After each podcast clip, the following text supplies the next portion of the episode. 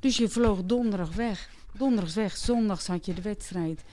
En dinsdags kwam ik weer uh, terug in, uh, in El Paso.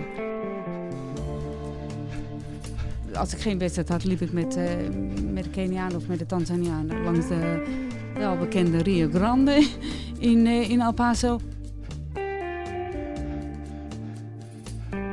En ik kwam aan Jon toen ik in Wageningen zat. Toen werd ik dus Nederlands kampioen na anderhalf jaar. Toen had ik een trainer nodig. En toen heb ik de bond gevraagd van welke trainer zit er, welke goede trainer zit het eigenlijk het dichtst bij Wageningen. Wilma, de meeste atleten hebben al een coach als ze Nederlands kampioen worden.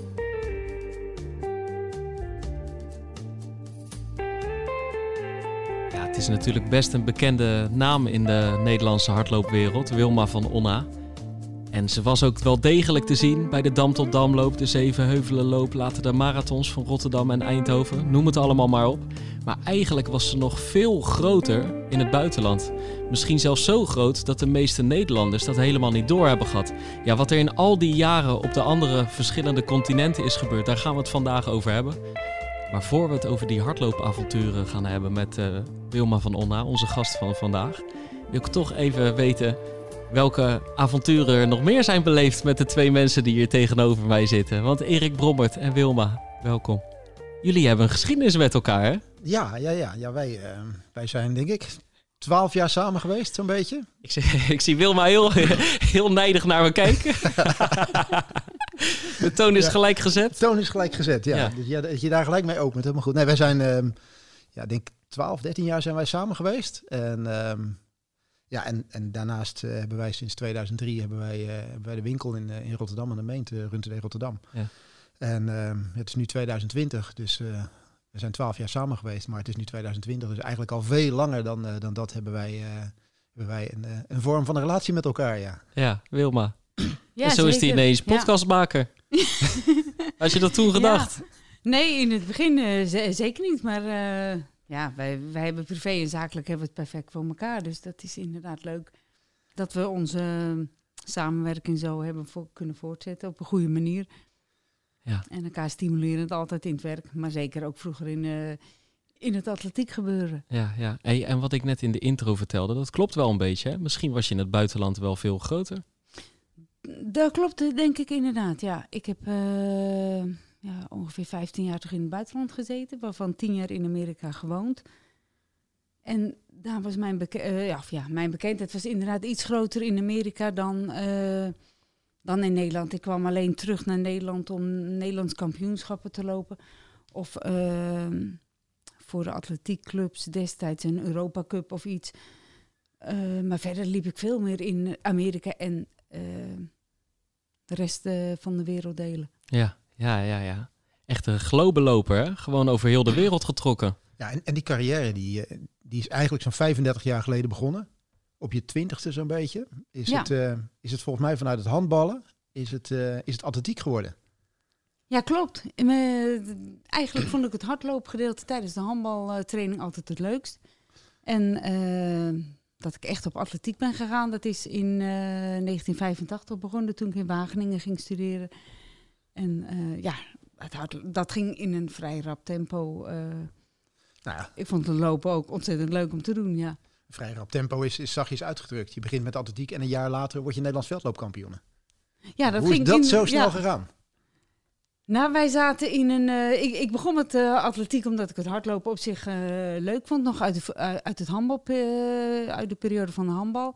In, in Wageningen zaten we bij Tartletos. Dat is een studentenvereniging die vrij bekend was. En waar heel veel studententoppers, landelijke topatleten destijds zaten. En ik trainde, begon daarmee te trainen. Een van de, van de runners is bijvoorbeeld Simon Vroemen of... De stiepenloper? De stiepenloper Simon Vroemen, Henk Gommers, Frank Wiegman. Dat was allemaal in, uh, in die periode. En ja, ik werd een beetje meegezogen in uh, de trainingen. Dus de eerste NK Cross die ik deed, werd ik van 21ste. En een jaar later werd ik Nederlands kampioen op de, op de cross in, uh, in Zeeland. In uh, Brabant dus, ja. plaatsje. Hey, en dat zegt wel iets over talent. Maar als ik als ik de term studentenvereniging hoor, dan denk ik, nou ja, misschien aan gezamenlijk en saamhorigheid en lekker, lekker sporten. Maar ook wel op een soort katerdag en samen de kroegen in. Maar dat was er, dat was er niet bij, hè? Het was meteen toch wel vrij serieus. Dat was er inderdaad wel bij, alleen voor mij inderdaad niet. Want ik hield meer van. Uh, ik vond het trainen op zich ontzettend leuk. Ik was daarna secretaris van uh, de studentenvereniging. En uh, uitgaan, dat deed ik inderdaad weinig. Maar ja. ja, omdat mijn atletiekcarrière al heel vroeg begon, ja, raak je ook meegezogen in ja, steeds beter trainen, steeds sneller worden. Ja, en daaruit komen de Nederlandse kampioenschappen en de resultaten op de Nederlandse kampioenschappen. Maar er zijn er genoeg bij, binnen het atletes die wel inderdaad actief in het studentenleven waren. Alleen ik was misschien iets serieuzer. Maar... Ja, ja. en, en, want het is heel snel gegaan. Maar hoe, hoe snel was het voor jou duidelijk... Hey, hier zit misschien wel een carrière in, in dat hardlopen? Um, ik had drie jaar studie uh, economie in Wageningen erop zitten. Toen werd ik ge, gescout door uh, een atletiekcoach uh, uit El Paso... Destijds zaten twee broertjes van Delnooien, Rick en Ron Delnooien, die zaten ook bij atletes. En het zusje van Rick en Ron, Rita Delnooien, was destijds ook een bekende atlete, die was naar uh, El Paso gegaan. En die ontmoette ik op een Nederlands kampioenschap in Utrecht. En toen is eigenlijk het balletje een beetje gaan rollen. Dat Rita vroeg van, goh, vind je het niet leuk om ook naar Amerika te komen? En uh, om daar het laatste deel of twee jaar nog voor, voor een universiteit te lopen dat heb ik toen gedaan. Ik kreeg drie aanbiedingen. Van eentje van El Paso, uh, University of Texas, at El Paso. Uh, eentje in Louisiana, State University. En één in Michigan. Omdat ik nogal van warm weer hou, heb ik sowieso gekozen voor... Uh, werd het of El Paso of het werd LSU. Een mooi weerloper. Maar absoluut een ja. mooi weerloper. Ja. En de reden waarom ik ook nog voor El Paso had gekozen was destijds was het de University of, of ja, ze noemen het University of Africa alle Kenianen en alle Tanzanianen zaten destijds in El Paso. En dat was, eh, dat was voor mij ook een reden om voor El Paso te kiezen. Heb je een seconde getwijfeld? Want je, ja, je stapte ook op het vliegtuig naar gewoon iets heel vers en iets heel onzekers misschien ook wel. Uh, ik was toen, ik moet even nadenken, iets van 21. Ik had al drie jaar Wageningen erop zitten. Ik hoefde nog maar één jaar af te studeren.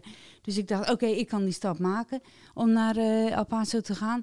Uh, ik had wel zoiets van, lukt het niet, dan, dan keer ik terug naar Wageningen. En eh, sowieso maak ik mijn studie af, want da daar was, was, geen twijfel over. Maar uh, dat het uiteindelijk tien jaar zou worden, dat, dat, is, uh, dat had ik in het begin niet gedacht. Nee. Maar het liep gewoon uh, ja, zoals het gelopen is. En ik heb er nooit spijt van gehad. Uh, dat zeker niet, nee. En beschrijf dat wereldje is, dat, dat leventje. Want je, je, je gaat als het ware eigenlijk... Je komt uit voor de college, hè? Je komt uit voor de university. Ja, de, uh, als je uh, gerecruit wordt door een universiteit, dan, uh, dan loop je voor de universiteit. Ja. Dus alle universiteiten die lopen tegen elkaar. Dan heb je verschillende divisies in, in Amerika. Ik, ik zat in de First Division. Uh, NCAA uh, One. Dat is ook de hoogste divisie. En uh, dan loop je ieder weekend, ga je naar een andere universiteit. Dat kan over heel Amerika zijn dus.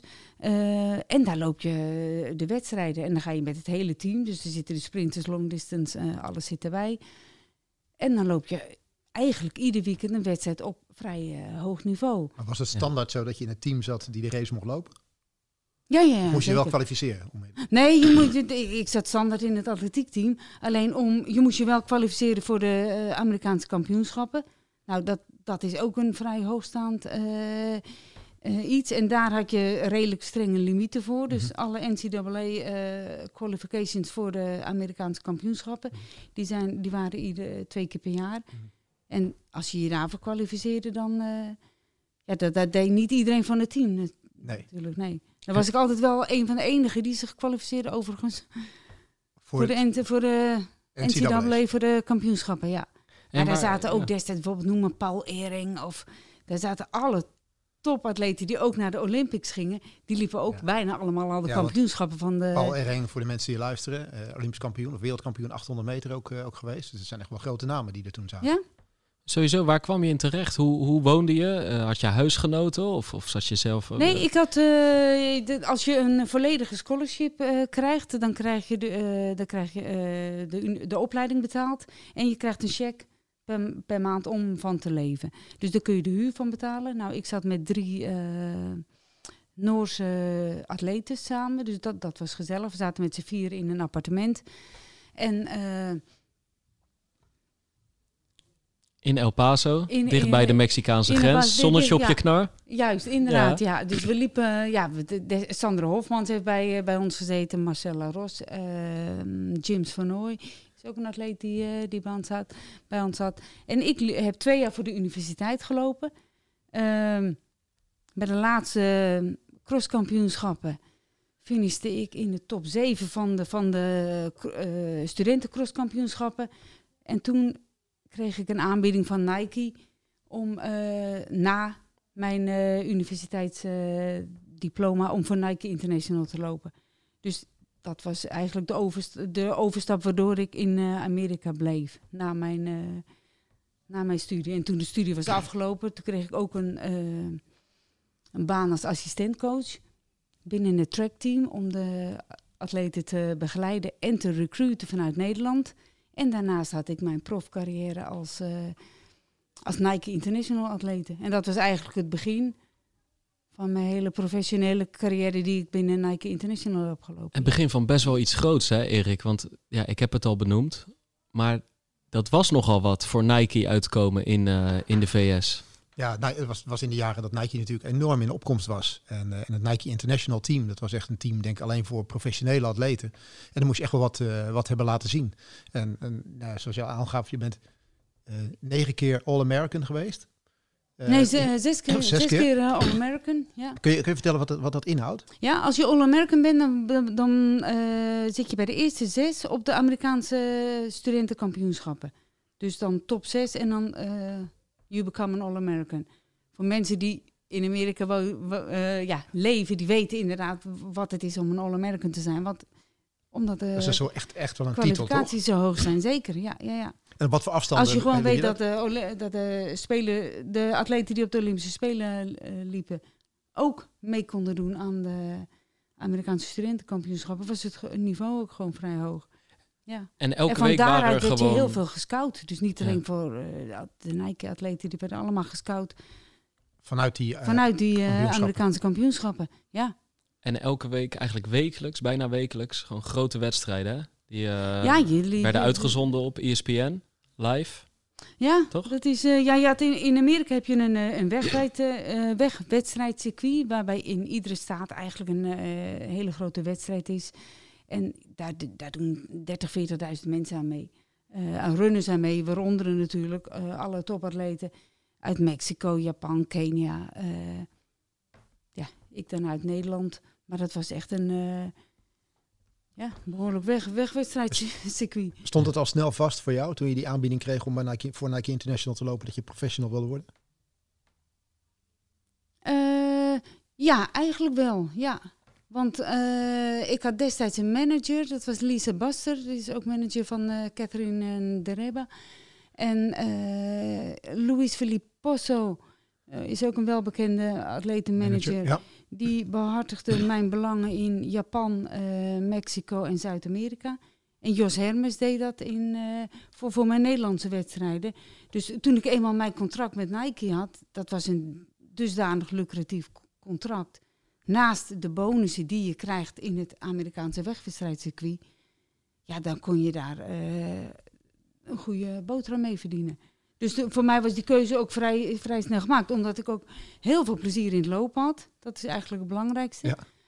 Uh, ik liep week na week na week liep ik sneller, harder. Dat is natuurlijk ook uh, zeer motiverend. En ik zat in een omgeving met, ja, noem de top Kenianen en de Tanzanianen en de Ondjekis en de Thomas Azano en uh, Josvat Meshukas, die allemaal wel bekend ook in Nederland zijn. Grote namen in die tijd, die, die, uh, die ook in Nederland inderdaad Dam te Damloops hebben gewonnen en alles. En wat, wat die in Nederland niet moeten onderschatten toen, hè, dat de Dam te Damloop en Egmond en Zevenheuvelenloop waren internationaal heel bekende wedstrijden waar, waar al die, waar al die Ethiopiërs en Kenianen aan de start wilden staan. Het was ook een beetje de beginperiode dat er nog niet zoveel Afrikanen waren uiteindelijk. Hè? Het was ook maar een, in die periode had je een, een klein aantal Kenianen. Bij de dames had je Susan Sirma en... We hebben het een beetje over eind jaren 80, begin 90, denk ik. Hè? Ja, ja, eind jaren 80, begin 90. Delilah Asiago, dat zijn uh, Helen Kimayo, dat waren echt de topatleten uit Kenia die uh, destijds ook in Amerika zaten. Maar die studeerden ook in Amerika? Nee, nee, nee, dat waren allemaal profatleten. Dus die liepen ook uh, voor Nike, weliswaar niet voor Nike International, maar wel voor, voor Nike. En die, die verbleven weken in Amerika, waaronder in El Paso. Later zijn we naar Albuquerque gegaan. Uh, om daar trainingskampen en trainingsstages te, uh, te doen. En wij, ik, bleef destijds met de Kenianen omdat ik dat uh, prettig trainen vond. En er waren ook niet zoveel dames in, in El Paso. Dus zo was dat een, een circuit. En we praten over de heren bijvoorbeeld met Martin Pitayo, German Silva, Salvador Garcia. In die periode, die liepen ieder weekend allemaal hetzelfde, dezelfde wedstrijden. Om even te duiden, German Silva, twee keer winnaar van de Marathon van New York. Uh, Garcia, winnaar van de, van de Rotterdam Marathon. Dus dat, dat was inderdaad wel, uh, waren wel serieuze, serieuze namen waar je, waar je tussen liep. In wat voor wereld leefde jij toen, uh, Wilma?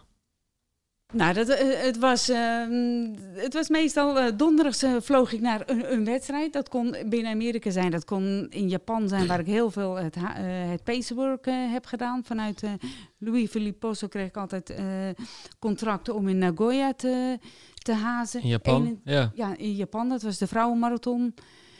Dat heb ik denk ik drie, vier keer achter elkaar gedaan voor de dames. Of in Zuid-Amerika ook ehm, het haaswerk. Dus je vloog donderdag weg. Donderdags weg, zondags had je de wedstrijd. En dinsdags kwam ik weer uh, terug in, uh, in El Paso. Dus veel dus vliegen, eigenlijk... veel hotels, ja? veel persconferenties. Persconferenties, dus, uh, signing, posters, ja, op, hoe heet het, verplichtingen die je voor Nike International had. Maar dat was voor mij allemaal ontzettend leuk om te doen. Ja. En je zag letterlijk de hele wereld. En het was ook iedere wedstrijd liep je een wedstrijd. Sommigen vonden het altijd iets te veel. Maar ja, voor mij, omdat ik het ontzettend leuk vind om competitief te zijn en om wedstrijden te lopen, want dat vond ik eigenlijk het leukste om te doen, had ik meestal één uh, kwalitatief goede training in de week.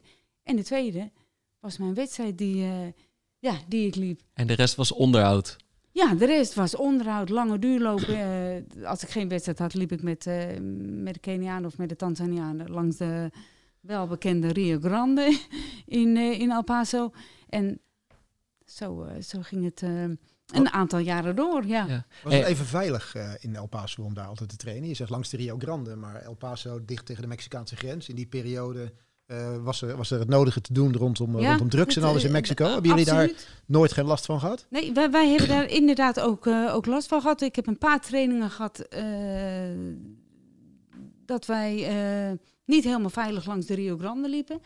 Uh, als dame alleen kon je daar op een gegeven moment ook niet meer lopen, want dat was echt te gevaarlijk. Maar omdat ik een, grotendeels met de heren liep, was het veilig. Ja. Maar uh, het is wel een, absoluut een dingetje. Downtown El Paso moest je toen uh, ook niet echt komen. En over de grens kwam ik heel af en toe, omdat ik heel veel wedstrijden in Mexico ook liep. In Toluca bij German Silva of bij de, in Mexico City. En dan vloog je ook wel vanuit Juarez naar Mexico City of naar, uh, naar uh, Toluca. Maar om daar verder te zijn was wel redelijk uh, gevaarlijk. Hoewel het nu wel gevaarlijker is dan het in, in, in, mijn periode was. Dat, dat denk ik wel. Je hebt wel eens tegen mij gezegd, want we kennen elkaar al een tijdje, omdat ik ook wel eens mijn hardloopschoenen bij jullie koop, hè? vanaf je kind af aan al. Je hebt wel eens gezegd, het had er heel anders uitgezien als er toen al sociale media was geweest. dan had jij waarschijnlijk een Instagram-account gehad. En dan, dan laat je die foto's zien van ik train op hoogte op in Mexico City. En vier dagen later zit ik in Colombia, loop ik een halve marathon in Bogota bij wijze van spreken of in Cali. En een week later win ik een 15 kilometer in Florida. En dan hop met die poster signings ja, open aan persconferenties. Limousines heb ik zelfs gehoord. ja, dan, dan, had het er wel even anders uitgezien. Want het, het, is... Uh, ik denk dat menig luisteraar van deze podcast dat je inderdaad geen idee hebt hoe het leven eh, tien jaar daar was in, Amerika. Alleen degene met, met wie ik liep, dat je opgehaald werd door inderdaad de limousine. Je zat in de luxe hotels En, en het was een hele mooie periode, maar daar, daar had ik meer van kunnen laten zien als, de, als ik destijds ook Instagram of Facebook had gehad, inderdaad. Want ook mijn communicatie met mijn coach, Jon, de welbekende Jon Wellerdiek, ook het trainer van Rob Druppers en Bert van Vlaanderen ge, geweest. Ja. De communicatie die liep per fax. Per fax, om, om ja. de, de ja. trainingsschema's door te geven. Nou, en ik, heb, ik heb het merendeel nog bewaard natuurlijk, hoewel het een beetje verbleekt is. Maar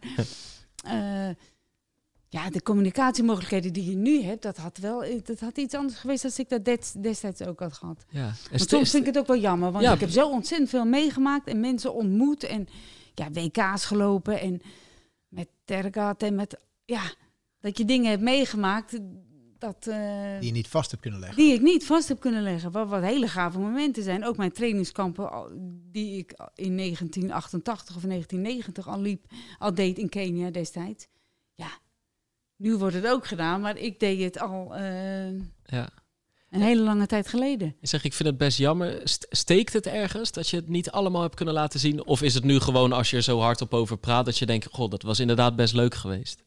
Ja, het steekt, het steekt niet, maar uh, nee, absoluut niet. Maar het is wel een hele mooie periode van mijn, ja. van mijn leven geweest, ja. ja. Lijkt me ook best gek, vliegtuig in, vliegtuig uit en dat er dan limousines klaarstaan. Of went dat heel snel? Nee, dat, dat, dat was altijd een uh, unieke ervaring. Omdat je ook iedere keer eigenlijk in een hele ander werelddeel uh, weer liep. Of in een andere stad. Dan heb je het over uh, San Francisco Bay to Breakers. Dat was destijds een wedstrijd met 40.000 man. ging je naar Florida, Gasparilla ehm, in Tampa. Ja, dat was toch ook weer een heel ander gebied aan de andere kant van Amerika. Dus het, het went, nee, dat, dat, dat went nooit. Het was altijd um, ja, toch wel een unieke ervaring ja. eigenlijk. Had je, had je, het idee dat je in Amerika ook meer waardering als atleten kreeg dan, kreeg dan, uh, dan dat je dat in, Amerika, in Nederland had?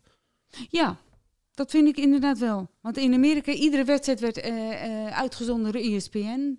Dus ik had mijn, mijn, mijn televisie-uitzendingen met, met ESPN of andere, andere zaken. En dat was in Nederland gewoon minder als je daar als profatleet, als je, je bent profatleet, dus in Amerika werd dat veel meer gewaardeerd dan dat het in Nederland is. Want je krijgt altijd een vraag. En toen ik terugkwam in Nederland van ja, werk je ook? Uh, nee, je was natuurlijk fulltime bezig met, uh, met atletiek. Ja, dat is wat je, wat je nu noemt. Dat stak jou wel eens, hè? Op het moment dat je in Nederland kwam en dat je als, als, als fulltime atleet bezig was, dat, dat je de vraag kreeg van, uh, werk je er soms ook bij? Ja, de, de, Terwijl, inderdaad. Ja. Je dacht, het is mijn werk. Ja, ja, is, maar mensen hebben soms geen idee wat je ervoor moet doen. En zeker niet hoe het leven destijds in, in Amerika was. Want niemand in Nederland deed wat ik deed. Carle Beuskus die bleef meer in Nederland. Of die, die liep wel in Honolulu. Maar die, die, er zijn weinig die zoveel gereisd hebben of zoveel gezien hebben. Uh, binnen de lange afstand uh, atletiek. Dan dat, ik, dan dat ik heb gedaan. Dus het is ook moeilijk uit te leggen. Maar het is natuurlijk wel een fulltime baan geweest destijds. Je koos ook wel gewoon echt voor een ander pad. Me mede ja. uh, uh, als gevolg van ooit die uitnodiging om daar naartoe te gaan. Maar je kwam eigenlijk niet heel vaak terug. Want uh, in nee. het najaar stonden er dan een aantal wegwedstrijden in Nederland op het programma. Maar hoe, hoe, vaak was jij nog in Nederland? Nee, ik, ik ging eigenlijk alleen terug voor een Nederlands kampioenschap. ja, en verder bleef ik eigenlijk grotendeels wel in Amerika. Op een gegeven moment was het ook altijd juni, juli. Dat zijn iets magere maanden waren dat in Amerika. Dus toen uh, kwam ik vaak terug. Had je een Nederlands kampioenschap in Nederland. En uh, dan ging ik in augustus, september uh, vloog ik weer terug naar Amerika toe. En een paar keer ben ik iets langer gebleven, omdat, natuurlijk, omdat ik Eindhoven een paar keer gelopen had. Nou, daarna ging je weer terug. Nou, dan was er, zat er weer een week of iets wat eraan kwam. Begreep, begrepen de mensen dan hier wat je, weer, wat je weer ging doen? Ja, maar ik, ik had ook geen behoefte om, om, om in, in, Nederland te blijven destijds. Ik had mijn studie afgemaakt in Wageningen. Ik, ja. ik, heb twee studies in Amerika gedaan. Ja, ik hoefde verder niet in Nederland te blijven. En ik had heel veel uh, contacten en uh, ja, werk ook in Amerika. Maar blijkbaar geen, geen last van heimwee. Nee, ik had inderdaad helemaal geen last van heimwee, klopt. Nee. Hoewel ik wel redelijk uh, alleen eigenlijk was. Want het is niet zo, uh, in andere sporten ben je veel meer uh, met elkaar dat je ergens naartoe gaat. Ja. Maar ik deed alles in mijn eentje. De enige die ik had was mijn coach, uh, Lisa Boster of, of Louis-Philippe Posso. En Nou, dat, is, eh, dat was telefonisch contact. Want die Lisa ging ook niet iedere wedstrijd mee. Maar voor de rest deed ik eigenlijk alles eh, in mijn eentje. Maar blijkbaar eh, ben je daar wel goed in. Nou, ik ben, ja, dat eh, klopt. ik denk, nou komt er een enorme Ja. anekdote, maar het klopt. Nee, nee, ja. nee, dat klopt inderdaad. Ik Weinig niet- behoefte aan ik- sociaal contact, wat dat betreft. Nee. Jij kan goed op jezelf zijn. Ja, ik had ook weinig eh, En ik kan behoefte het aan... weten. eh, ja, maar het was, ik, ik had weinig behoefte. De trainingskampen, eh, gezamenlijk. Ik, wa- ik deed natuurlijk wel af en toe was ik verplicht om dingen te doen eh, vanuit de, de Koninklijke Nederlandse Atletiek Unie. Maar gezamenlijke trainingskampen, dat was gewoon helemaal niet mijn ding. Nee. Ik had het echt ontzettend naar mijn zin in, in, in, eh, in Amerika. En ik kon ook heel goed zelf trainen. Dat heb ik iets wat, wat ik altijd heb gehad. Daarom kon ik waarschijnlijk ook het pacewerk zo goed doen.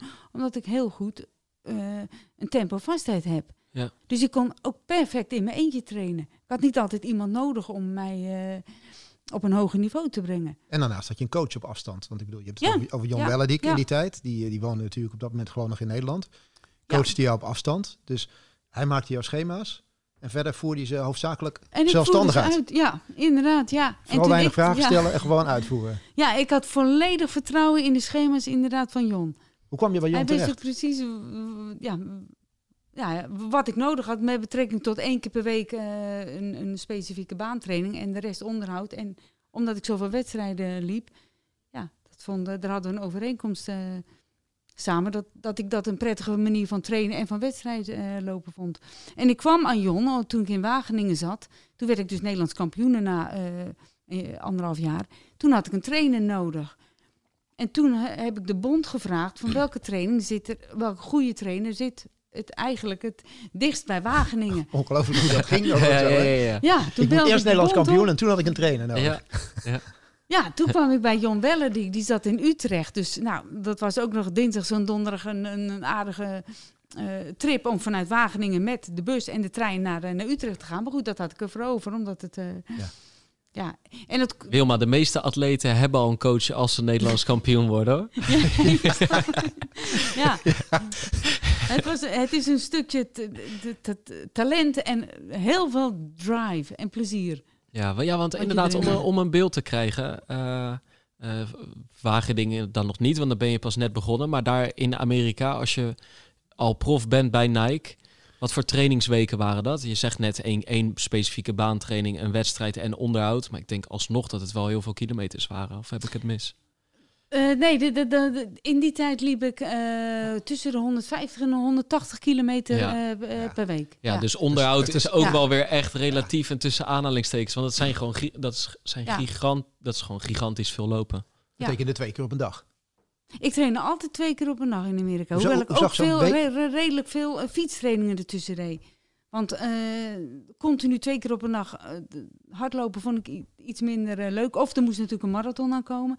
Maar in het begin, ja, omdat ik een hoge ba- basissnelheid had, vond ik de 10 en de 15 en de halve marathon, daar was ik veel beter in. Ook op de wereldranglijst stond ik, mijn ranglijst stond ik hoger dan op de marathon. En ik was ook sneller op die afstanden. Dus pas wanneer ik op een later moment voor de marathon koos, ehm, begonnen die twee, trainingen, twee hardlooptrainingen op een dag. Maar in het begin heb ik altijd wel twee keer getraind, maar ik deed er altijd de fietstraining bij. Dus zat ik 90 minuten op de fiets, gewoon op een home trainer. In El Paso was het altijd warm, het was altijd de 30 tot 35 graden. Dus één keer per dag een hardlooptraining. Andere training deed ik op de fiets. eh, op Betekende de s fiets. morgens vroeg trainen, voordat het echt zo warm was. Nee, nee, zeker niet. Wij, wij trainen ook gewoon eh, s smiddags, wanneer het eh, 30, eh, 31 graden was. Met een busje gingen we naar de Rio Grande toe en we gingen, en we gingen daar eh ten, eh, ten miles. eh, Ja, en we liepen de ten Ja, komt miles. het accent komt ook. ja, ja. ja, Ja, ja. omdat het standaard, het was echt een rondje van 10 miles, die loop. Altijd. Ja, Ja. Alleen. en, ehm, en het, was, het was gewoon 8 kilometer heen en 8 kilometer terug langs de Rio. Geen huis, niks dat er land. Je had gravelpaden langs de Rio en zo liepen we. In het stof. Ja, gewoon. Ten, eh, zo liepen we de 10 miles. ging, en dat ging niet vervelen. Nee, het ging niet vervelen. Nee? Nee. Maar dit, daar is iets van, van blijven hangen. Want ik kom jou regelmatig tegen rond het Kralingse bos. En volgens mij doe je daar ook gewoon heen en weer altijd maar hetzelfde. Toch? volgens mij ga jij Ja, nee. nooit een keer links waar je altijd rechts gaat. Nee, je hebt, you, you got a point. Ja, hè? Ja, Het is gewoon de bosdreef. Ja. Bosde- Ik- ik hou Bosdreef en Kralingse Plaslaan. structuur, eh, zelfde schema, eh, ritme. Ja. Dat werkt bij mij inderdaad heel goed in de trainingen. Pim, ik Ja. heb het jou twee weken geleden nog verteld. Wij hebben in het, eh, twee weken geleden in het mooie Maarsbergen in de bossen gelopen. ja. Daar hebben Wilma en ik twee jaar, eh, twee jaar gewoond. Na de podcast van Grete Koens zijn Nou, we daar eh, Precies. Hebben, verdwaald hebben, over. zijn wij verdwaald in de bossen daar. En Omdat je- jij dus wel een beetje ik avontuurlijk hou bent ingesteld. over die paardlopen. heb je twee fantastische lange asfaltwegen lopen. Ja. En ik had het daar een beetje ontdekt. En ik zei tegen Wilma, nou, ik heb nou een mooi rondje ontdekt. En dan kunnen we mooi een beetje zo die bochtjes allemaal doen. Nou, ik denk dat het twee kilometer duurde. En toen zei ze, ja, daar ben ik helemaal klaar mee. Dat vind ik helemaal niks. Ik eh, ga hier linksaf de weg op en eh poem, Ja? weg was. Ja. En toen was het gewoon Gerard, weer... eh, Gerard Nijber heeft dat altijd gezegd. De welbekende Gerard, Ja, ja. Gerard Nijber, waar we, v- die destijds bondscoach was. Die, ja, gewoon recht toe, ja, recht dat aan. is iets dat zit in, het systeem. Eh, ja, Recht toe, recht aan. recht toe, recht aan. Weten waar je naartoe gaat. Ja. Geen verrassingen. Nee, inderdaad. Maar En, ook- en goed Nee, je training dus kunnen uitvoeren. Ja, Ja. Maar ik denk ook... ehm, eh, blijkbaar was het lopen op zich, de beweging en het gevoel wat daaruit voortkomt, dus al genoeg. Het ging jou niet om de omgeving om je heen of het Nee, spannende nee. of het avontuurlijke, maar het lopen op zich was al voldoende. Ja, ik, eh, ik- dat klopt. Ik, ik kan er enorm veel plezier eh, en voldoening uit, uit krijgen uit, uit het lopen. Daarom loop ik nu, nu nog i- iedere dag, omdat ik, omdat ik ontzettend geniet van het lopen. Het is bij mij nooit een, een moeten geweest of een verplichting of zo. Ik heb het altijd leuk gevonden. Tot het moment dat ik besloot om terug naar Nederland te gaan. Ja. Eh, ja, toen ben ik bij Jos Hermes in het begin gaan werken. Maar d- d- ik ben altijd blijven, blijven lopen, omdat ik het ontzettend leuk vind. Ja. Ja. En daarnaast was, was je ook echt een racer, hè? Want het ging bij jou echt Ja. wel om het, om het winnen. En ik heb jou eigenlijk nooit zoveel over tijden gehoord. Het ging altijd alleen maar over winnen, winnen, winnen. Dat is dat echt wel het liefst op korte afstanden ook. ja, van de vijf, de tien, die kon je echt week na week na week lopen. Liepen, ja, ik liep 1530, 1529. De tien liep ik in 3207. Nou, dat, dat kon ik, ja, kon ik week na week Kon je dat lopen. aan? Je herstelt, ja, want ik vond het zo, ja, het was zo gaaf ook om te doen. Je krijgt dus, je zit echt in een molen. Van, eh, oké, je, je, je, je wint. Ja, de volgende week loop je niet weer een team, maar dan, dan heb je meestal een kortere afstand of iets. Ja, en dan gaat het weer. Je loopt tegen de top, de wereldtop. Dat was natuurlijk ook zo. De Lisa, Jackie, Olga Markova, Uta Pipi. We liepen tegen gewoon de wereldtop. Ja. Dus ja, dat is zo stimulerend. En Dan wil je ook echt de beste zijn. Je kunt niet altijd de beste zijn, maar het werkt enorm motiverend voor mij. En als je wedstrijden won, want je, je hebt er eh, een aantal van die wedstrijden, die grote wedstrijden in bijvoorbeeld de VS heb je gewonnen. Bijvoorbeeld die in Florida, de Tampa. eh, Gasparilla Classic? ja, Of uh, Gasparilla? Ja. 15 kilometer denk ik hè. Ja. Hoe won je dan dat soort wedstrijden? Was dat eh, een tactisch spelletje? Was dat van kop af aan? Was dat met een eindsprint? was, Hoe ging eh, dat? Dat was inderdaad een eindsprint. Want wij liepen, nou ja, onder andere met Lisa en Jackie en, en een aantal andere dames. eh, ja, het was bijna tot de laatste 400 meter dat het de sprint was. Het was echt een hele compacte kopgroep van pakweg vijf, zes dames. Maar ja, dat vind ik juist het leuke van, van die afstanden. Dat competitive Mhm. eh, element. Ja, waardoor je eh, kunt winnen op het eind. En dat heb ik altijd met een, met een marathon dus minder gevonden. Omdat je dan heel lang die de concentratie ook vast moet houden. Terwijl het spel, het, eh, het competitieve element, dat zit bij een 5, een 10 en een 15 en ook nog wel bij een halve. Is dat veel meer aanwezig. En dat vond ik veel leuker. Vond ik eh, spannender. Ja. En jullie liepen Ja. wekelijks tegen elkaar. Wij liepen iedere week bijna tegen elkaar. over hoeveel ja. wedstrijden heb je het in een jaar zo'n beetje? Had je net, eh, dat, je, dat je liep misschien wel. Nou, 52 weken. Ik denk dat, we, dat ik 40 eh, weken per jaar, eh 40 weken per jaar liep. Ja, dat is echt wel een serieus aantal wedstrijden, toch? ja. Ja, dat, dat was eh, inderdaad. Maar ja, je had die. ja, natuurlijk, dat staat ook allemaal in de contracten met Nike natuurlijk vast. Van, eh, je hebt dat, dat Runners World ehm, circuit in Amerika, waar, alle, waar je overal punten kreeg bij iedere wedstrijd die je liep. En dan. Daar werd de wereldranking voor, voor opgemaakt. Of de American nee, dat Road werd die, Race die. American Road Race eh, ranking. En dan had je ook nog apart van, de, van Running Stats. Dat is natuurlijk het welbekende magazine waar alle uitslagen van, van de wedstrijden iedere week in staan. Daar had je ook uh, de ranking staan. En daar, ja, dat, dat is gewoon het, uh, dat, ja, de bijbel uh, van, de, van de atletiek was dat. En stond je hoog in die bijbel? Op de, op de tien stond ik op de zevende plaats. Ja, de, destijds een halve marathon. Ik geloof zo'n elfde of twaalfde. Ja. Toch, je, je, je vliegt de wereld over. En je loopt inderdaad in Cali, Bogota, de Bahama's, Costa Rica. Uh, ja. Trainingskampen in Kenia. Ja. En dan op een gegeven moment toch, terwijl je Nederland niet echt hebt gemist, zeker in die eerste jaren, besluit je om terug te gaan. Hè? Hoe, uh, ja. hoe kwam dat? Uh, op een gegeven moment, ik had het tien, bijna tien jaar uh, gedaan. Dus dat is een, een, een herhaling. Jullie... Tegen de 30 of rond de 30 was je toen? Uh, ja, of iets ouder. Ja, nou goed, in ja, ja. ongeveer, ongeveer tien jaar achter elkaar gedaan. Ja. Dat op een gegeven moment kom je natuurlijk in, ja, dan is het weer hetzelfde. Dus dan treedt er een herhalend patroon. Weer die limo. In de, ja. ja, op een gegeven moment had ik iets. En de, de, de, de competitie verandert ook. Dus er komen. In ene kwamen er veel meer. Uh, uit Kenia was de. Ja, veel Afrikanen was, er, ja. was veel groter. Uh, ja, Japan kwam destijds op, China kwam op. Uh, op een gegeven moment kun je dat hoge niveau niet meer week na week na week na tien jaar herhalen. Dus toen dacht ik van ja, nu wil ik ook wel, wel iets met met de opleiding gaan doen. Uh, en op een gegeven moment terug naar Amerika, want ik of uh, terug naar Nederland, sorry, want ik wilde niet in Amerika blijven. Ik heb een hele gave periode daar gehad, maar om daar uh, te blijven, dat wilde ik niet. Ik wilde altijd wel terug naar Nederland. Wat toen, was dat dan? Want je miste het eigenlijk niet, zei je? Nee, maar om in een, de, de, het leven en de mentaliteit in Amerika vind ik anders dan in Europa.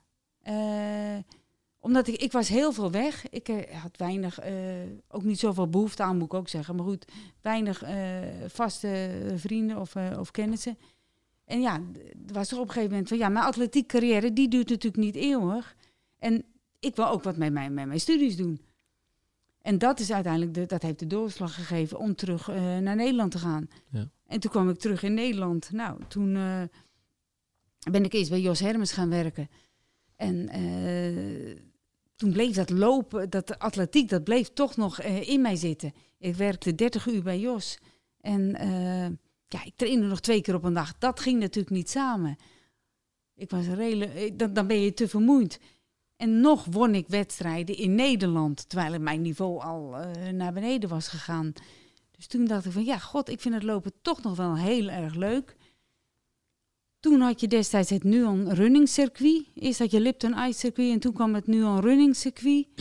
Dat won ik uh, drie of vier Welke wedstrijden uh, maakten onderdeel uit van het circuit? Het Nuon Running Circuit was, uh, daarin zaten de Zevenheuvelenloop, Dam te Damloop, Egmond. Eigenlijk de grote wegwedstrijden van nu. Alle ja. grote wegwedstrijden in Nederland waren toen eigenlijk, hadden een soort verbond met, met elkaar. En er was één hoofdsponsor en dat was op dat moment Nuon. En voor die tijd was dat Lipton Ice.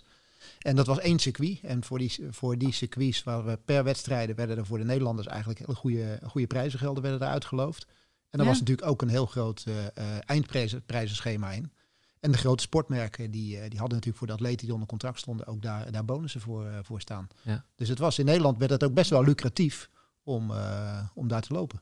En daar zette jij toen je zinnen op? Ja, toen won ik vier keer dat, dat, dat, dat een New Running circuit. Gelijk vier keer. ja, en toen, uh, toen liep ik nog voor de Info Product uh, team. Dat werd ook nog uh, in het leven geroepen des, destijds. en toen kreeg ik een, een baan bij Nuon. En toen werd ik later samen met Rinkje Ritsma van het schaatsen. En ik werd voor de atletiek gesponsord door Nuon. En ik kreeg daar een baan als, als product manager. Om het toch te combineren. En toen ja, heb ik heb ik toch met een korte onderbreking van vier jaar die Nuon, die Nuon running circuit jaren, daarna weer het leven opgepakt met werken en lopen. Maar dat is altijd een hele moeilijke, moeilijke combinatie geweest. Want even, even een heel belangrijke vraag tussendoor. Waren jullie toen al samen of waren jullie... Nee, wij, wij, nou, wij hebben elkaar, wij hebben elkaar ja, ontmoet toen jij naar Rotterdam kwam eigenlijk. Toen je bij Pak Ja. ging trainen. Eigenlijk daar, eh, daar hebben we elkaar, eh, elkaar ontmoet. Ja, dus terug naar Nederland. En toen was daar Ja, terug Erik. naar Nederland. Toen, toen le- eh, leerde ik Erik kennen bij, eh, bij PAK. En toen, ehm, ja, toen begon dat nu on eh, running circuit ook. Ja. Maar ik vind, we hebben wel nog één belangrijke, eh, alvorens dit we hier Hey, dit vind je niet belangrijk. zaken gaan verwikkelen. Ja, ja, ja. We hebben nog, nee, maar we hebben, wel, we hebben wel een hele belangrijke stap overgeslagen. Ah. Want eh, jouw eerste marathon is natuurlijk wel voortgekomen uit de tijd dat je nog in Amerika zat. Ja, en, hè, ja, uiteindelijk. Terwijl je net al eh, aangaf, we zijn dat al- was mijn afstand niet. Nou, we, zijn, nu- waren nu bij het Nuance circuit, maar ik denk dat we even een stapje terug Ja, moeten. Ga maar, ga maar een stapje terug En we, we, gaan, we gaan die stap terug. Want jij wint al die wedstrijden in Amerika. Je hebt net al tussen neus en lippen door aangegeven... die marathon is niet echt mijn ding. En dat is eh, nou, misschien nog wel zachtjes uitgedrukt. Bleek later. maar uiteindelijk heb je er wel voor besloten... Heb je, heb je wel besloten om in, volgens mij, 92 of 93... om eh, je debuut te maken op, eh, op de marathon. En Ja. je zat toen nog bij Nike. Jon Wellerdijk Ja. is jouw trainer. En je hebt toen besloten om, om, Rotterdam, om in Rotterdam je debuut te maken. Ja. Vertel eens, waarom dan toch die marathon? Eh, even kijken hoor. Ja, het, eh, het was min of meer een. eh, niet door, door een ander aangepraat, dat natuurlijk zeker niet. Maar er werd altijd gezegd: van oké, ik loop 1,10 op een halve. Dan moet je dik onder de 2,30 kunnen lopen. Op de hele. Op de hele. Nou, wij hebben er toen voor gekozen, Jon en ik. Die is toen ook een tijdje naar, de meer, naar El Paso geweest om, om de trainingen bij, bij te staan om voor eh, Rotterdam te kiezen, om daar eh, een poging te doen om rond de 230 of de 232 te komen. En dat had gezien mijn eh, snelheid op de 10 en de 15, had dat een is dat een reële mogelijkheid geweest. Alleen, het, was altijd een moeilijk, het is altijd voor mij een moeilijke afstand geweest, die marathon. Dus toen heb ik gekozen, toen mijn basis zo hoog was, om Rotterdam Marathon te doen in twee, ja, 92 of 93, ik weet niet meer precies. En dat werd de eerste... Onder niet al te beste weersomstandigheden volgens mij. Nee, het, het goot eh, inderdaad. Ik kwam terug. eh, je, je kwam nou, uit El Paso, waar altijd 360, 65 dagen de zon schijnt. Kwam ik teru- terug naar Nederland. Ik werd ziek. Ik kreeg een griep. Ik kwam tien dagen van tevoren voor de marathon terug. Had een interview met, eh, nou, met al- alle kranten. Ik vergeet het ook inderdaad niet meer. En ik ging bijna. Nou, beroerd wil ik niet zeggen, want dat is een beetje overdreven. Maar niet helemaal topfit kwam ik in het atletenhotel. En eh, ja, we, we liepen onder dramatische omstandigheden de eerste marathon. En hoe heb je die... En het rekensommetje ging niet op van Nee. eh 1,10 naar dik onder de 2,30. Nee. En dat bleef ook niet opgaan. Nee. Nee, maar ik heb die, het... de- die dag eh, was het misschien wel logisch dat dat rekensommetje die dag niet opging. Want uiteindelijk was het geen onverdienstelijk debuut, toch? Bedoel, Nee, je, je, absoluut je werd, niet. Je werd Want- tweede in ja, 2.33, 2.34. ja 2,34. Dat is geen onverdienstelijke eh, debuut in de stromende regen. En, en ik weet bij de start, het is mijn enige marathon waar ik zelf ooit ben uitgestapt. Het was zelfs natte sneeuw volgens mij bij de start. Zo, zo koud was het. Nou, Die ik weet wel dat het gigantisch... dat het heel koud was. Ja. Dat was inderdaad, maar... eh, ja, Hoe ervaarde je die race? Nou, dat was de eerste, dus je wist eigenlijk totaal niet wat je, wat je kon verwachten. Dus eh, uit, achteraf gezien ben ik iets te langzaam gestart, te behoudend gestart. Maar ja, dat, dat is altijd eh, achteraf. Omdat ik uiteindelijk 15 seconden pas eh, na Anne van Schuppen was geëindigd. Dus dat, dat is wel jammer dat ik de eerste marathon, dat ik hem ook niet winnend aflegde toen in Rotterdam.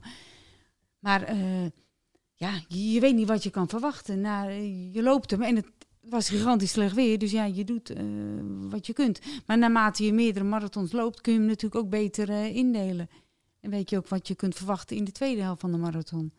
Maar het is nooit eh, een grote liefde geworden. Nee, ik vind het een moeilijke afstand. En ik had veel meer plezier in de kortere afstanden. Om, ja. En toch ben je het gaan doen. ja, ik heb daarna Eindhoven nog een keer gedaan. Waarbij eh, Erik op de fiets zat en ik Nederlands kampioen werd. ja, jullie kunnen hem niet zien, maar hij zit nu mij, mij bijna uit te lachen. Hoezo? Dus alleen maar klagen onderweg. ja? En ik Hoe ben ging dat kapot en ik kan niet meer. En dan je, hou je mond dicht. En Ja. weet ik veel wat. Je mocht niks meer zeggen. Ja, te lang. Ja, ik mocht niks meer zeggen. Ik mocht helemaal niks meer zeggen. Ja. Won wel, won wel de wedstrijd. In, ik geloof, 2,34. 2,34. Weer 2,34. En weer, en weer, ook, eh, weer ook van, zie je wel, mijn afstand niet en dit en dat. Maar wat ik, wat ik nog het meest opmerkelijke vond eigenlijk, is wat er, wat er na Eindhoven gebeurde. Nee, nee, nee, heel even. Want wat was er gebeurd als hij er niet had gefietst? Was je dan uitgestapt? Nee, of had je gewoon iemand anders gezocht waar je tegen kon voeteren? Of, eh, Nou, dat nee, nee, dat niet. Ik, ik was niet uitgestapt, dat zeker niet. Maar ik vind het gewoon men, ik vind het een hele zware afstand. Ja, Het is toch opvallend, want je maakt daar jarenlang weken van 150, 200 kilometer. Je traint 100, 150. 150, ja, ja, ja. Maar we- ja, jarenlang. Je traint met eh, mannen die zich op de marathon, nou ja, echt die op de marathon excelleren. Dan, dan lijkt de stap ook van een halve marathon naar marathon Ja. misschien niet eens zo groot. Kijk, Nee, tuurlijk is het een grote afstand en is het het dubbele. Maar qua Ja. aan de omvang kan het niet gelegen hebben. Nee, de- dat inderdaad niet. Want ik liep eh, in, in, met hetzelfde kilometeromvang, liep ik dus eh, in 93, 234. En ik liep het, eh, nou, laat het tien jaar later zijn in Eindhoven, liep ik weer 234. Ja. Dus het, het, het is, eh, ja, het is gewoon een, ik denk dat die marathon een mentaal dingetje is. Ja, was, het, was het mentaal en niet fysiek? Ja. Ja? Ja, je had er ook het geduld niet voor. Nee, de want lange de- duurlopen niet leuk. Nee, Eh, ik vind een dat- lange duurlopen niet leuk. 30 kilometer bijvoorbeeld vind ik, wel, ja, vind ik gewoon helemaal niet leuk om te doen. Dus, een lange eh, duurloop kan best leuk zijn, maar dan moet je wel gewoon een rondje, een mooi rondje maken. Dan moet je niet alleen maar rechtdoor en weer terug.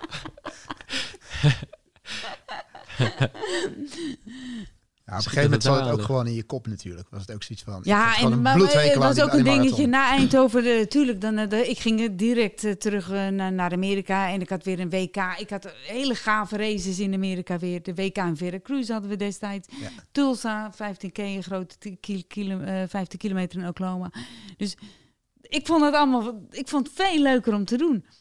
En dan ben je daar ook beter in. Het Ja. verschil was zo groot eh, in, de, in de hele marathonvoorbereiding. Hoe dichter die marathon daar was, hoe groter zeg maar bijna de stress er was voor die wedstrijd. En vanaf het moment dat die marathon voorbij was, was het ook klaar. En daarom wat mij toen opviel na Eindhoven.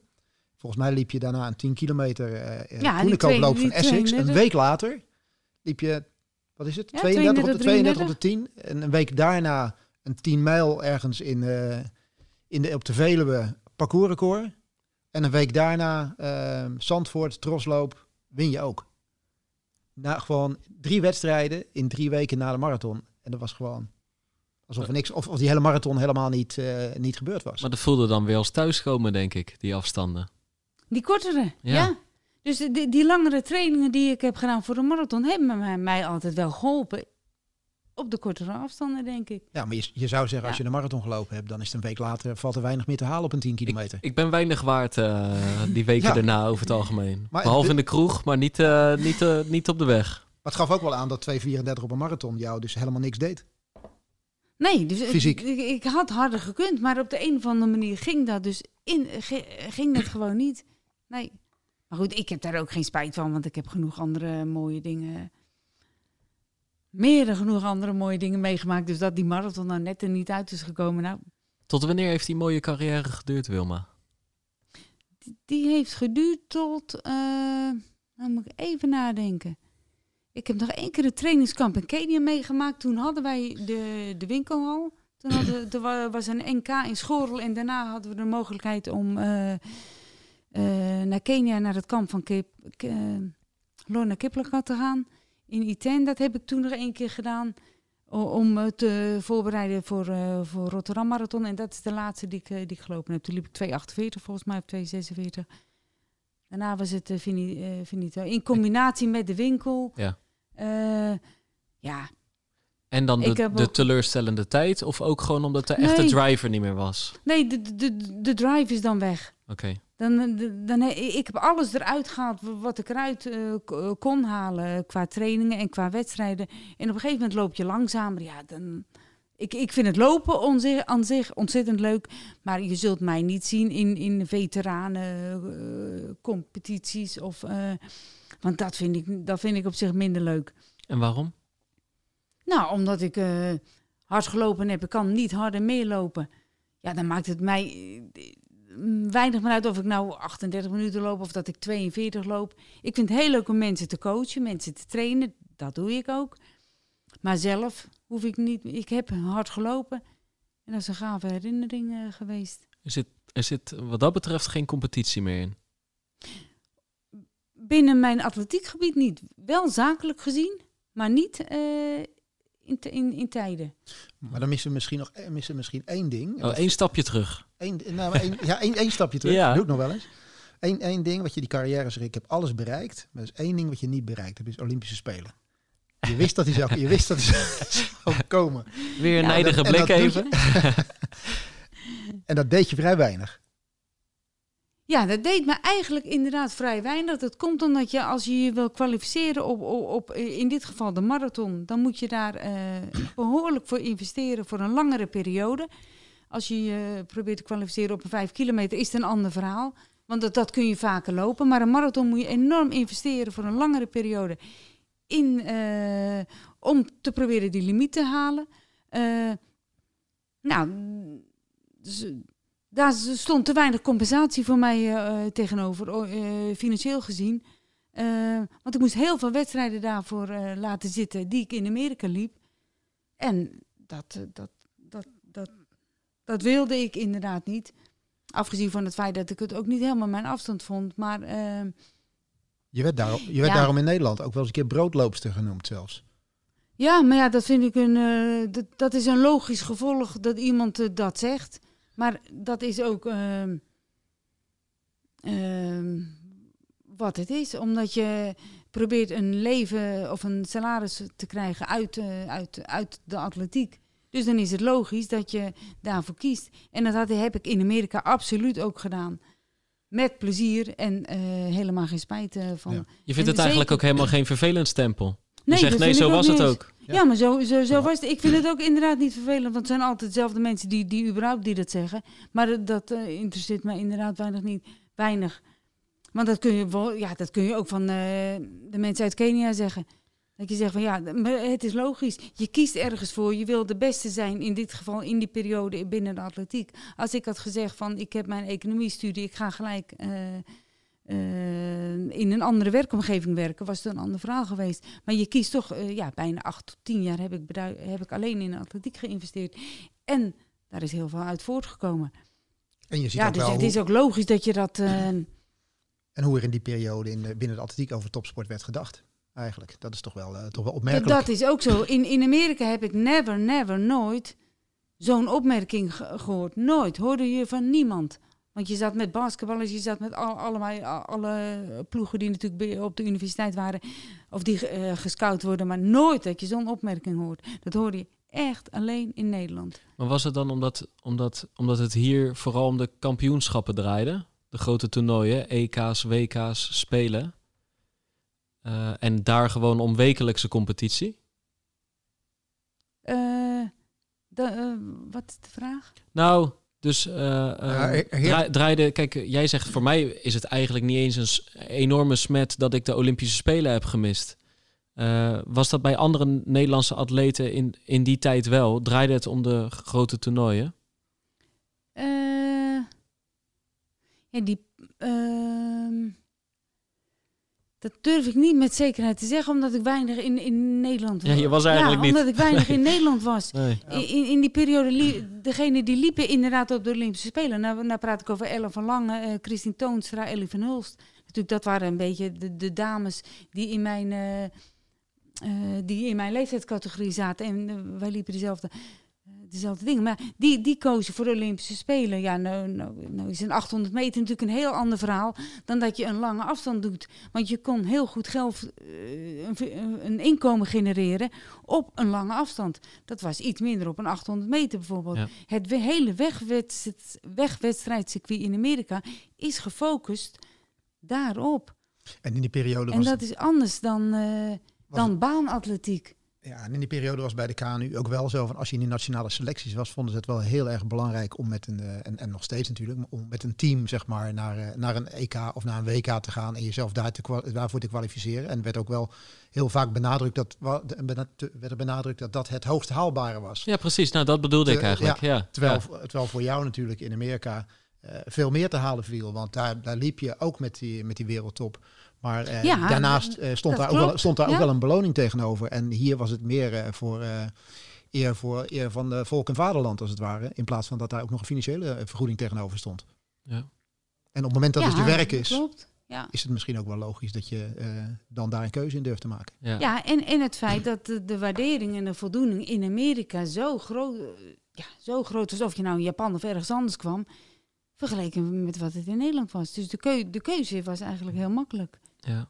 Hey, dus met trots een broodloopster. Maar dan gaat de broodloopster op een gegeven moment wat anders doen. Die gaat gewoon werken en, de, Ja. en een lange loopcarrière zit erop. Ja. Maar volgens mij echt never nooit gestopt met hardlopen. Of toch heel even. Nee, ik ben Nee, inderdaad nooit gestopt met lopen. Want ik vind ook de beweging op zich heel erg leuk. Ik voel me beter lichamelijk. eh, de, de- de- mentaal vind ik het heel belangrijk. En dat probeer ik ook te, te coachen naar, eh, naar de mensen die ik training geef. Omdat het heel belangrijk is om fysiek fit, te- fit te blijven. En ja, ik, ik heb er ook heel veel plezier in. En, en opmerkelijk eh, gezien is dat na, na En de- weinig blessures. Want dat is misschien ook wel een dingetje wat... wat, wat wat- Nooit wat geblesseerd. speelt. Nee, omdat ik weinig blessures heb. Maar dat, kan ook, dat heeft ook te maken met die periodes van twee keer trainen waar we het eerder over hadden. Ik deed altijd die, die fietstraining van 90 minuten en één keer hardlopen. Dat heeft er absoluut toe bijgedragen dat ik minder eh, blessures heb gehad.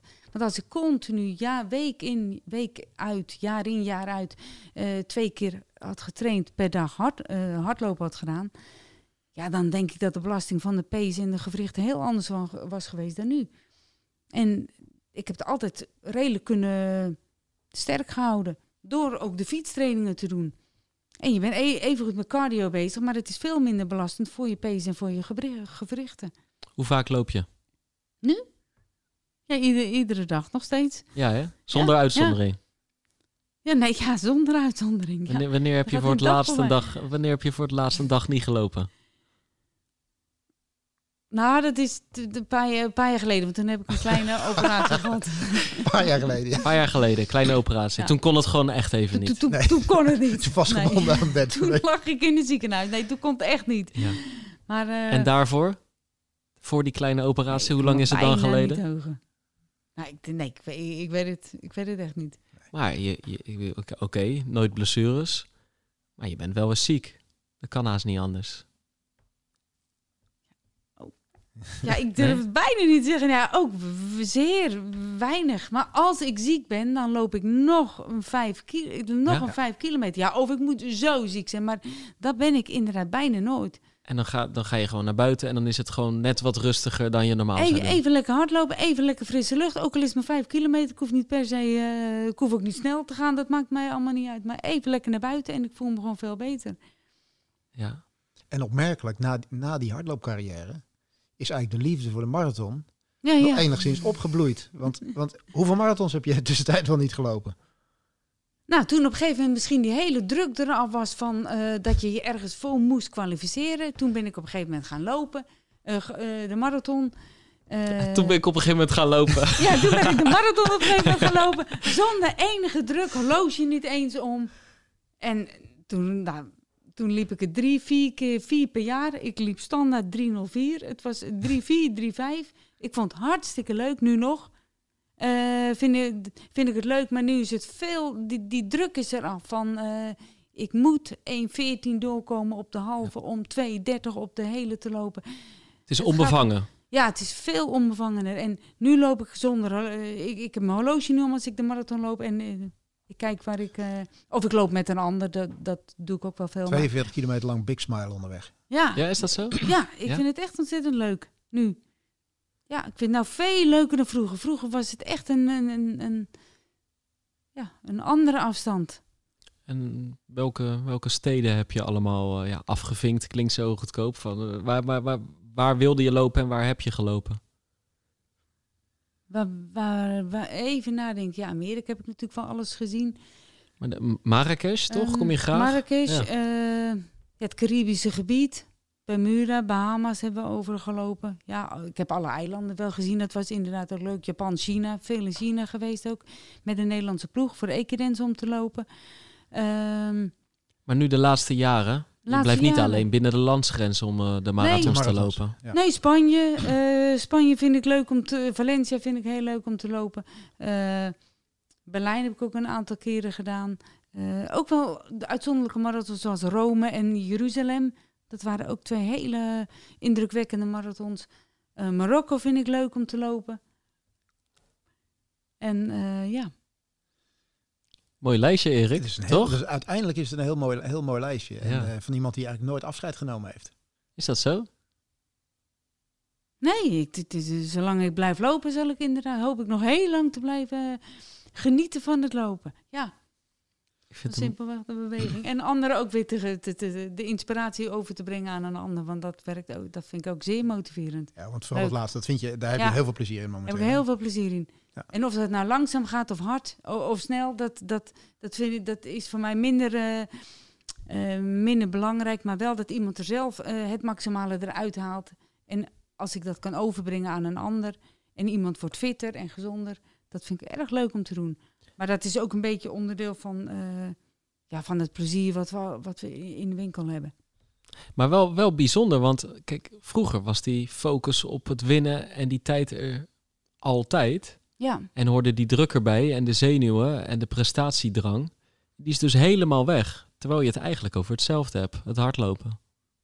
Ja, maar het is heel moeilijk om, om, om zo'n mentaliteit die je zelf hebt gehad, uh, uh, om, om, dat kan je niet van een andere verwachten of verlangen. Dat kan wel als je binnen een, met een andere profatleet werkt, dan, dan zou dat wel kunnen, maar met, een, een, een met klanten of met. Uh, gewoon recreanten? Met, ja. ja. met recreanten vind ik, dat, vind ik dat moeilijk. Want het is echt iets dat moet in je zitten. En je moet altijd kijken naar de, naar de omgevingselementen van de persoon. Uh, werk, gezin, uh, drukte. Hoe zit je in, in een situatie? En dan kan je niet hetzelfde verwachten of verlangen van iemand. Terwijl als je met profatleten werkt, ja, dan ben je net zo... Uh, net zoveel eisend als dat ik zelf ben geweest. Maar goed, daar motiveer je de mensen gewoon middels je eigen enthousiasme. Ja, en op hun niveau maak je iedereen weer beter. En dat is ontzettend leuk om te doen. Als iemand van 40 minuten naar 35 minuten gaat, ja, dat vind ik net zo leuk. Dan hoef je voor mij niet 28 minuten te lopen, want dat is niet, dat is niet reëel. Maar ik vind het wel heel leuk om, om, om te zien hoe de ontwikkeling binnen, binnen de groep gaat. Ja. Heb je vandaag al gelopen? Nee, ik ga straks uh, training geven. Ja? ja. En daar horen ook gewoon wat kilometers bij, neem ik aan. Ja, wat eigen ja. kilometers. Toch? Heen en weer, denk ik, vanuit huis ja, er naartoe? Gaan, of, uh... Nee, vanuit. Uh, nou, ik ga meestal naar het bedrijf, naar locatie toe. En dan uh, gaan we van daaruit pakken we 10, 12 kilometer lopen. Altijd met een interval of met iets, met een afwisselend schema. Ja. En dan is er weer een dag gelopen. Is er, is er, weer, is er weer een dag voorbij? Ja. ja. En het mooie van deze podcast eigenlijk is, is het verhaal wat je nu van, uh, van Wilma hoort, is het verhaal wat ze eigenlijk nooit zoveel vertelt. Nou het is natuurlijk anders omdat ik in Amerika, ja, omdat ik in Amerika woonde, leefde 10, 10, 12 jaar lang. En de social media was er, was er niet, wat er nu natuurlijk wel is. Dus mensen hebben geen idee wat ik daar 10, 12 jaar heb gedaan. Alleen degenen die dat daadwerkelijk hebben meegemaakt, ook, ja, die hebben een idee hoe het leven was. Maar anders is het heel moeilijk aan iemand uit te leggen. Ja. Erik weet het, omdat hij een paar keer meegeweest is naar wedstrijden of naar trainingskamp in Albuquerque. Dan heb je er een idee van. Maar anders is het heel moeilijk om dat uit te leggen. Ja. En nou, Jon Wellediek heb ik een keer meegenomen, mijn trainer. Ja, die wist ook niet wat hij meemaakte. Die, die, die kreeg normaal alleen een fax. dat hij zelf... ja. Nee, en zodanig... Ik was me in de voorbereiding voor Rotterdam Marathon uh, drie weken bij mij in Amerika. En ik vond het zo gaaf in Amerika. Die is, ik kwam terug naar Nederland en Jon is met zijn partner naar Amerika getrokken. Nee, als fysiotherapeut en nooit weer teruggekomen. Die woont daar nu? Ja, die woont nog steeds in Amerika. Ja. Ja. Ja, ja, ja, Dus dat is heel grappig. Die heeft dan inderdaad ook een, een, een idee. Ja. Hoe, hoe het was. Ja. Nou ja, en de luisteraars van de Pace hebben nu ook een idee. Die hebben in elk geval een glimp kunnen opvangen. En misschien wel meer dan dat. Ik denk wel meer dan dat eigenlijk. Dankjewel dat je er was, Wilma. Ja, heel graag gedaan. Het was superleuk. Ja, dankjewel. Hey, hebben wij nog iets wat we per se moeten vermelden, Erik? Behalve natuurlijk dat de mensen zich op al onze kanalen moeten aansluiten, dat ze ons, ons moeten volgen, dat ze ons vragen kunnen stellen ja, stel, via Instagram. Stel, stel, stel, vragen. Als je naar aanleiding hiervan vragen, vragen hebt, stel ze vooral. En uh, ja, gewoon weer luisteren naar, uh, naar die volgende pacer die eraan gaat komen. Ja, toch? Veel loopplezier en tot de volgende pacer.